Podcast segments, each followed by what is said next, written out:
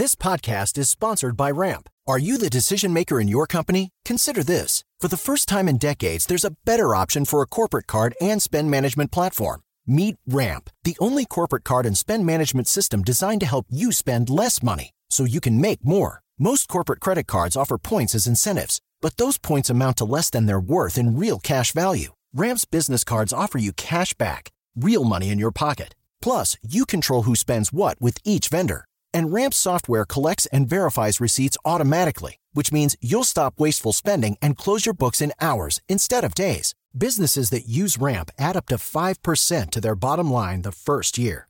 If you're a decision maker, adding Ramp could be one of the best decisions you've ever made. And now get $250 when you join Ramp for free. Just go to ramp.com slash easy. Ramp.com slash easy. R-A-M-P.com slash easy. Cards issued by Sutton Bank and Celtic Bank members of DIC terms and conditions apply.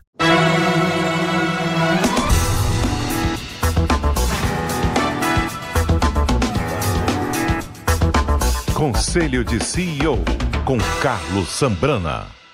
Olá, sejam bem-vindas e bem-vindos ao Conselho de CEO, o programa que semanalmente traz as principais lideranças empresariais do Brasil para falar sobre negócios, economia, gestão, liderança e muito mais. E você pode acompanhar esse programa em todas as plataformas da Jovem Pan, no rádio e também no aplicativo Panflix.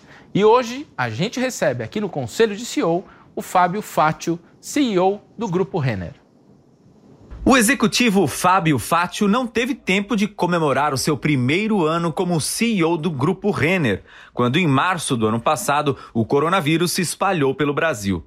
Rapidamente ele teve de fechar as lojas temporariamente e adaptar os negócios ao tempo de pandemia. No comando de um gigante do varejo que emprega mais de 24 mil pessoas e conta com mais de 600 lojas das marcas Renner, Kamikado, Yukon e Ashua, Fátio focou suas atenções no digital e agora, em 2021, pretende acelerar neste segmento com o lançamento de uma carteira digital. Aos 48 anos, formado em administração de empresas pela PUC São Paulo, com MBA em varejo pela Fundação Getúlio Vargas e cursos em Harvard, Fátio, que começou sua carreira como trainee na Renner, vai contar no Conselho de CEO seus planos para o grupo em 2021. E a gente já está aqui com o Fábio Fátio. Fábio Fátio, é um prazer recebê-lo no Conselho de CEO. Ô, Sambrana, o prazer é meu, né? Muito obrigado pelo convite aí. Uh, obrigado a você e a todos que nos ouvem aí. Fábio, o prazer é nosso e, e, a gente já tem uma grande dúvida aqui. O ano passado foi um ano muito difícil, é, principalmente para o varejo, né? Porque o varejo, as lojas, muitas lojas foram fechadas, ficaram meses fechadas e o setor teve de se adaptar a essa pandemia. E a gente está chegando agora no começo de 2021 com os números em alta, os números de infecção por Covid-19 em alta, números de mortes em alta é, e uma expectativa depois dessas festas de fim de ano de que o número de casos aumente. É, de que forma a Renner está preparada para esse novo cenário? É, muita gente já dizendo que as lojas, o varejo pode sofrer novamente com o fechamento de lojas em vários estados do país. Bom, uh, realmente acho que 2020 foi um ano bastante desafiador. Né? 2021 com certeza vai continuar sendo um ano desafiador, mas uh, é um cenário bem diferente do que a gente tinha ali em março, abril de 2020. Né? Se a gente parar para pensar, quando iniciou né, os efeitos mais graves aí da pandemia uh, aqui no nosso país, uh, ninguém estava preparado né, para o que a gente hoje talvez já conheça um pouco melhor. Né? Ninguém ainda tem muita certeza do que acontece, o que está por vir, mas uh, com certeza já tivemos todo quase todo um ano né, de preparação, de ajustes a esse, essa, esse novo momento, né, esses protocolos de segurança. Então, lá em março de 2020, era um cenário mais difícil, né? porque não só pelas questões da pandemia, que já preocupavam bastante na época e continuaram preocupando ao longo de todo o ano, e devem nos preocupar ainda, infelizmente, por mais alguns meses, mas uh, nós, como empresa, né, nós pudemos nos adaptar muito, né, já logo no início da pandemia, e hoje em dia estamos bastante maduros, né, tanto na, no nosso processo de digitalização, nas nossas operações online, uh, nas novas conveniências e ferramentas que a gente disponibiliza para os clientes, na própria operação das lojas físicas em segurança, né, com todos os protocolos de higiene e segurança. Então, uh, nós temos hoje uma preparação muito maior do que tínhamos naquela época. Né? Então, por mais que uh, a pandemia esteja se estendendo mais do que todos nós esperávamos e gostaríamos, uh, a nossa empresa já vem muito mais preparada a cada dia, né? E já se passaram muitos meses aí da, dentro desse cenário de pandemia, então hoje nós somos uma empresa uh, bastante madura operacionalmente aí na disposição aos nossos clientes de como operar nesse, nesse momento, né? Curioso é que o ano passado, estava dando uma olhada nos números do grupo, é, foram abertas 11 novas lojas, né? Hoje são mais de 600 lojas o grupo. É, pretende continuar é, abrindo loja, por exemplo, neste ano, onde ainda as coisas estão incertas?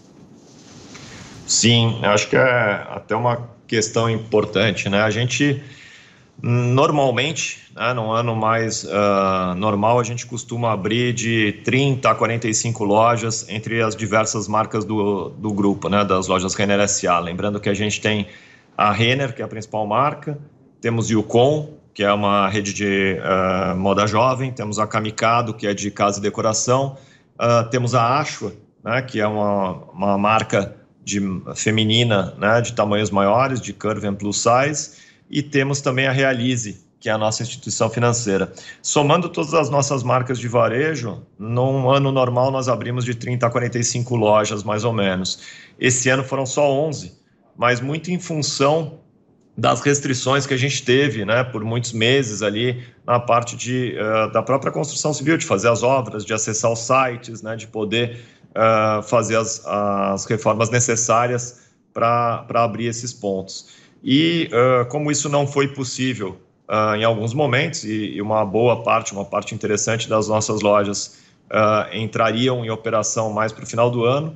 A gente acabou prorrogando a abertura de algumas lojas, né? Então, o ano de 2020 eh, nós abrimos um número menor de lojas, mas mesmo assim abrimos 11 lojas, mesmo num cenário como aquele, e a nossa intenção é continuar, retomar né, toda a nossa trajetória de abertura de lojas já agora no ano de 2021. Então, 2021 para frente, a gente pretende voltar ao número de 30 a 45 lojas novas por ano.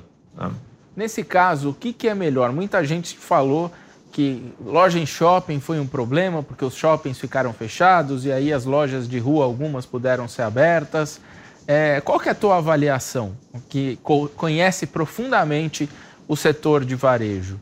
É melhor abrir em shopping, em loja na rua? Qual que é o mix ideal?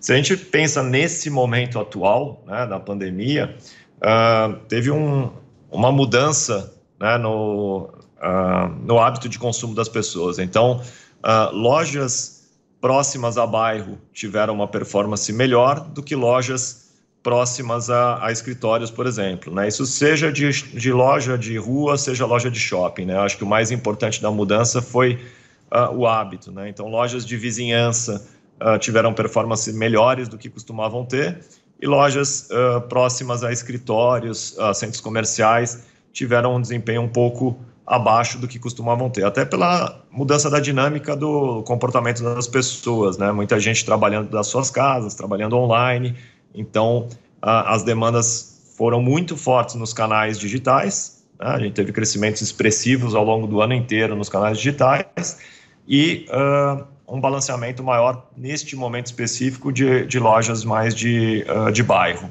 Né? Mas uh, tanto em shopping quanto em rua, o cenário foi muito parecido. Legal, você falou, você tocou num ponto importantíssimo que é a questão das vendas digitais, né? É, muitas empresas tiveram que correr é, para transformar digitalmente a operação comercial. É, a Renner, o grupo, né, eu estava dando uma olhada no balanço, nos, no, no resu, nos resultados do terceiro trimestre do ano passado, porque ainda não foram divulgados o, do, do ano inteiro. Né? É, mas até, até aquele momento, o que eu vi é que 16% das vendas, digi, das vendas totais do grupo já são digitais, é isso? É, isso foi um salto grande em relação ao ano passado? Como é que vocês estão trabalhando essa questão do digital é, do e-commerce? É, foi é, realmente, Sambrana, foi um salto bastante relevante. Né? Um, é, na verdade, a gente não tem como afirmar como é que fica para frente, porque o digital ele deve continuar crescendo e muito, né? mesmo com um cenário mais seguro aí, que as pessoas se sintam mais seguras e tenham menos restrições uh, de dias e horários né? uh, para acessar as lojas físicas. Uh, então, os canais digitais eles devem continuar crescendo no cenário atual e em cenários futuros. Né? Isso é uma tendência natural aí do consumo, mas a gente tem que lembrar também que uh, o consumo nas lojas físicas ele está abaixo do seu potencial hoje, né, por, seja por restrições de horário, seja por restrições de uh, capacidade uh, de pessoas por estabelecimento, né, porque tem várias restrições colocadas né, pra, na, em função da pandemia. Então, acho que vindo ao advento da vacina, as pessoas tendo mais segurança e as restrições caindo, né, tende a ter um, um aumento bastante relevante também uh, da venda física, né, o que pode uh, mexer um pouquinho nesse percentual. Então, qual é o percentual futuro? Não dá para afirmar agora, mas que vai continuar crescendo o volume do digital, isso é fato, né, isso provavelmente é uma coisa que a gente já enxergava, não tem volta, é uma coisa muito boa, inclusive, uh, porque uh, a gente existe para atender necessidades humanas. Né? Os clientes eles vivem de forma presencial e física e vivem de forma online também, né? Consomem da mesma forma, fisicamente online. E a gente poder atendê-los, né, de forma online, de forma física, de forma integrada, né, que é o famoso Omni, uh, é um salto de experiência de consumo para os nossos clientes. Acho que isso vem se provando cada vez mais verdadeiro. Então, uh, a gente imagina que isso tende a continuar acontecendo a gente não imaginava, né, sem pandemia, que a gente ia alcançar um patamar como esse em um período de pouco menos de um ano. A gente imaginava a, a, alcançar isso de três a cinco anos e conseguimos aí, uh, em pouco menos de um ano, ter um, um volume né, uh, de, de venda por canais digitais bastante expressivo, né, principalmente no segmento de moda, né, que é onde as pessoas têm mais necessidade de tocar um produto, né, vestir, provar mas mesmo na moda, né, um crescimento extremamente relevante na participação da, das vendas online, em volumes bastante expressivos. A gente que já vinha né, com as vendas online desde 2011, né, fomos uma das pioneiras aí uh, no segmento digital, não começamos agora, e, e o crescimento uh, nesse período realmente ele foi muito robusto. Né? Você falou sobre o resultado das lojas físicas não, não é, está menor, né? O faturamento é menor do que em comparação a 2019, né? O faturamento das lojas físicas em 2020 comparado com 2019. Quanto menor vai ser? É, uh, a gente ainda não tem os dados publicados do ano, Sambrana, então eu, eu pulo o número, mas uh, eu tenho que lembrar que a gente ficou pouco mais de um mês com 100% das lojas físicas fechadas, né? isso entre 18 e 19 de março até 24 de abril. Depois de 24 de abril, elas foram abrindo gradativamente, uh, com muito menos horas de operação né, e volumes uh, de clientes muito menores. Uh, só mais próximo de setembro outubro que a gente teve um período de restrições menores e as lojas começaram a performar muito bem, né, principalmente naquela época uh, nas cidades uh, onde as restrições eram menores e, consequentemente, onde a preocupação já era menor por já ter uma segurança maior em relação à pandemia. Então, onde a gente viu, em alguns momentos, a, a população sentindo mais segura e o volume de restrições menores, a performance das lojas físicas ela até superou o mesmo período do ano anterior.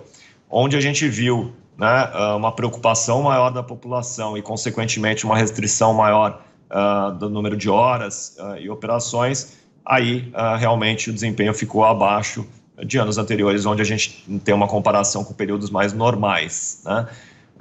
Nesse momento, a gente viu um aumento de restrições retomando, né? ele já vinha reduzindo ali no final de outubro uh, e novembro. No mês de dezembro, a gente sentiu um aumento de restrição retomando em algumas cidades do país, né? com a preocupação da, do aumento do número de casos de pandemia.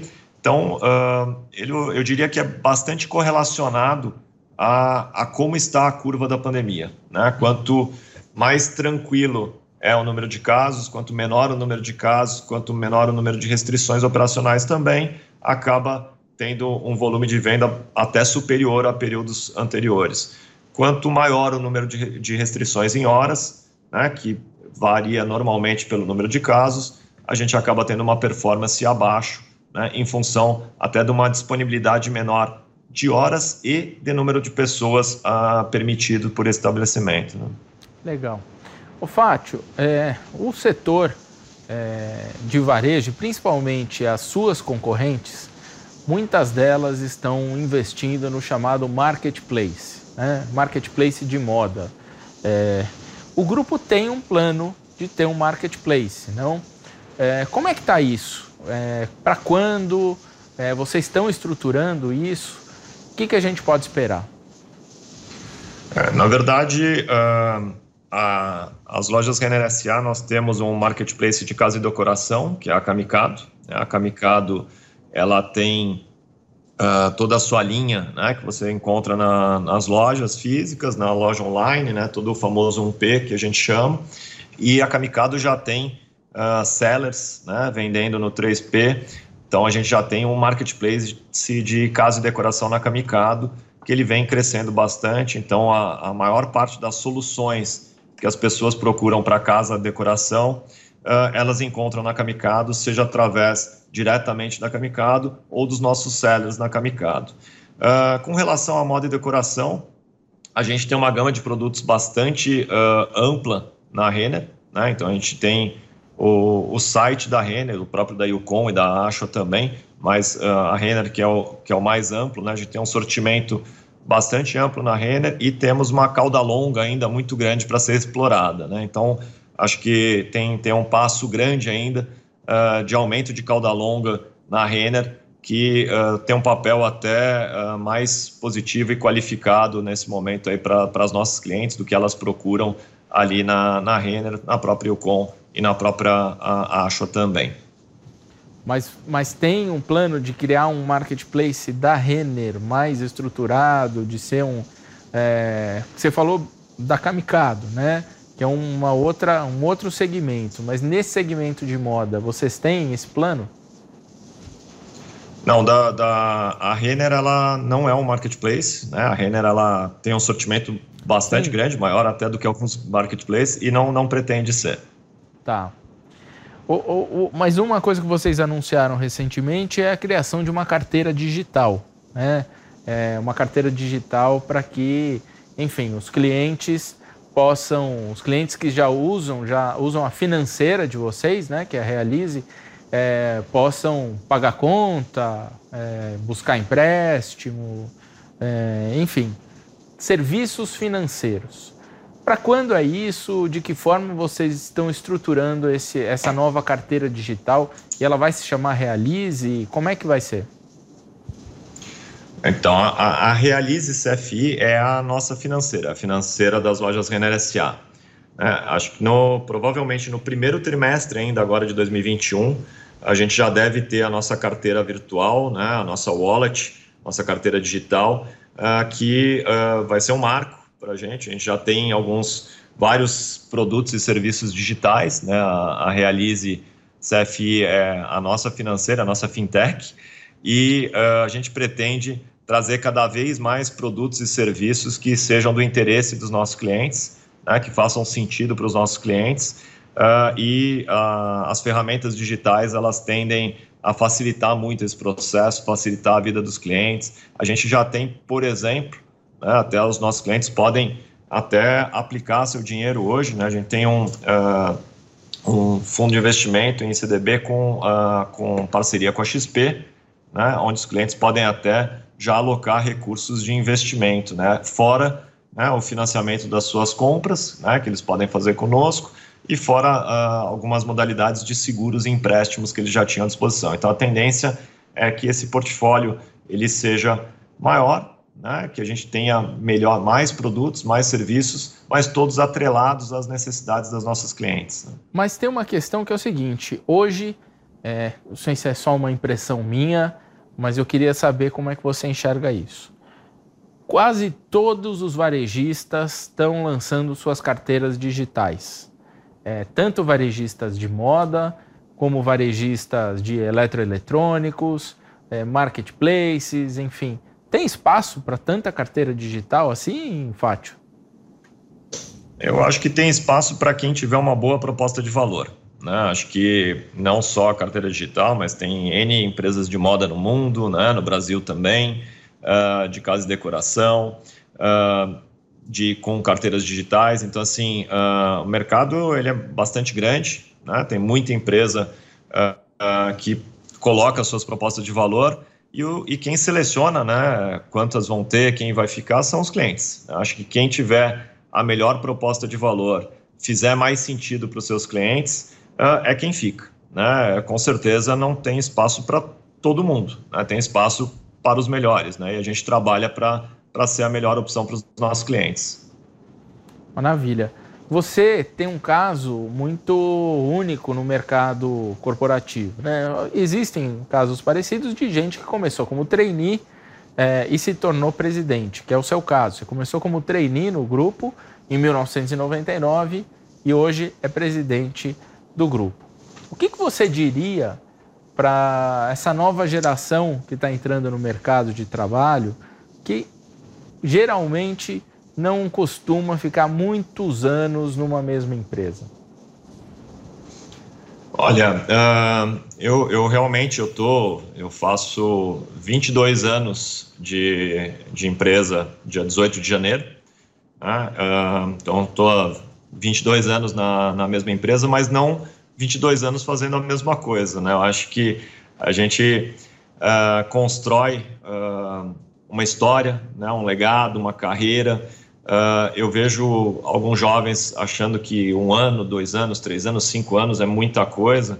Uh, eu estou há 22 anos, parece que eu entrei ontem. Né? E, para mim, acho que tem uma história muito rica. Assim, eu, eu tive uh, diversos desafios e responsabilidades diferentes né, mesmo, numa mesma empresa. Né? Acho que eu não precisei mudar de empresa para mudar de desafio, porque desafio não falta. Né? Numa empresa de varejo como a nossa, então, a gente tem desafio todo dia né? E, e, acho que a gente, o que nos move, né, o que nos faz crescer, nos faz aprender mais, sermos pessoas melhores, são os desafios também. Né? A gente haja visto esse ano de 2020, né? Acho que ninguém gostaria que nada disso tivesse acontecido. Acho que foi um ano uh, muito triste para nossa história, mas talvez tenha sido um dos anos que a gente mais aprendeu, né? Porque uh, a gente foi desafiado, né? Todos nós fomos desafiados e acho que isso fez com que a gente aprendesse mais, trabalhasse mais, se esforçasse mais, rendesse mais, criasse mais. Então, eu acho que ao longo da, da minha carreira, eu nunca me senti não desafiado, pelo contrário, né? eu, eu sempre fui muito desafiado, uh, eu sempre, uh, a cada dia, né, tive uma motivação cada vez maior e e eu tenho certeza que eu ajudei, né, junto com os times, a construir uh, coisas cada vez melhores. Né? Acho que isso é uma coisa importante, a gente ter orgulho do que a gente constrói. Né? Eu, não, eu não vejo muito sentido em a gente ficar passando por vários lugares sem plantar nada, sem colher nada, sem deixar nada. Né? Eu acho que o importante, independente, uh, você ficou 5 anos ou 22 anos, é ter plantado e ter colhido. Fátio, a gente está caminhando para o fim do programa é, e a gente sempre pede aqui o conselho do CEO, né? o seu conselho.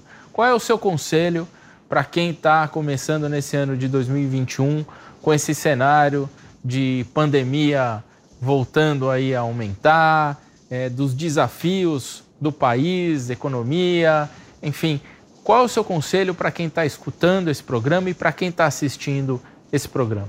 A gente tem uma crença muito forte que a gente tem que entender o cenário, a gente tem que prestar atenção em tudo que está acontecendo o tempo inteiro, né? ver para onde o mundo está indo, seja do ponto de vista da saúde ou da economia, porque a gente tem que estar, tá, uh, tem que adaptar a nossa empresa, as nossas ações, o nosso trabalho às necessidades do, do nosso público e também navegar a nossa empresa, dirigir a nossa empresa conforme o ambiente se mostra. Né? Então a gente precisa ser conhecedor disso sim, né? Ser, uh, saber né, analisar e ter criticidade sobre que caminho tomar, mas uh, o que a gente faz muito aqui, que é o, o, conselho talvez, é se focar no que a gente pode fazer também. Né? Então, assim, acho que às vezes as pessoas uh, tentam mudar a realidade. Né? Acho que mudar a realidade no que a gente consegue mudar, ótimo, né? mas uh, distorcer a realidade, né? que não é mudar, é distorcer a realidade, não adianta nada.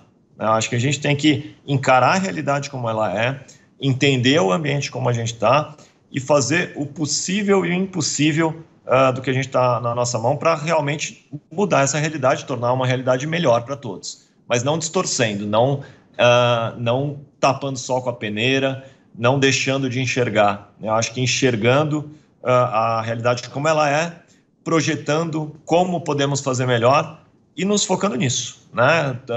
trabalhar muito, né? trabalhar com muito afinco, muita responsabilidade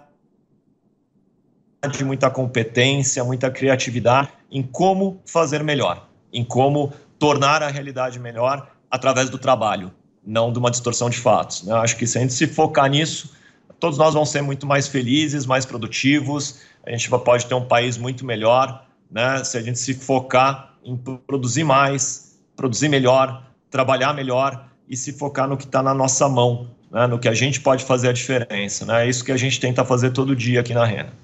Maravilha. Fábio, foi um prazer recebê-lo aqui. Fábio Fátio, CEO da Renner. Muito obrigado pela sua presença. Obrigado a você, Sambrana. Obrigado por todos que nos ouvem. E um 21 muito melhor para todos aí. Tomara. E o conselho de CEO desta semana fica por aqui. Lembrando que todo o papo com o Fábio Fátio, CEO do Grupo Renner, fica disponível gratuitamente no aplicativo Panflix para você assistir quando e onde quiser. Se você ainda não baixou, corre lá na sua loja de aplicativos e faça já o download. Na semana que vem estaremos de volta com mais um grande entrevistado no Conselho de CEO. Te espero aqui e até mais.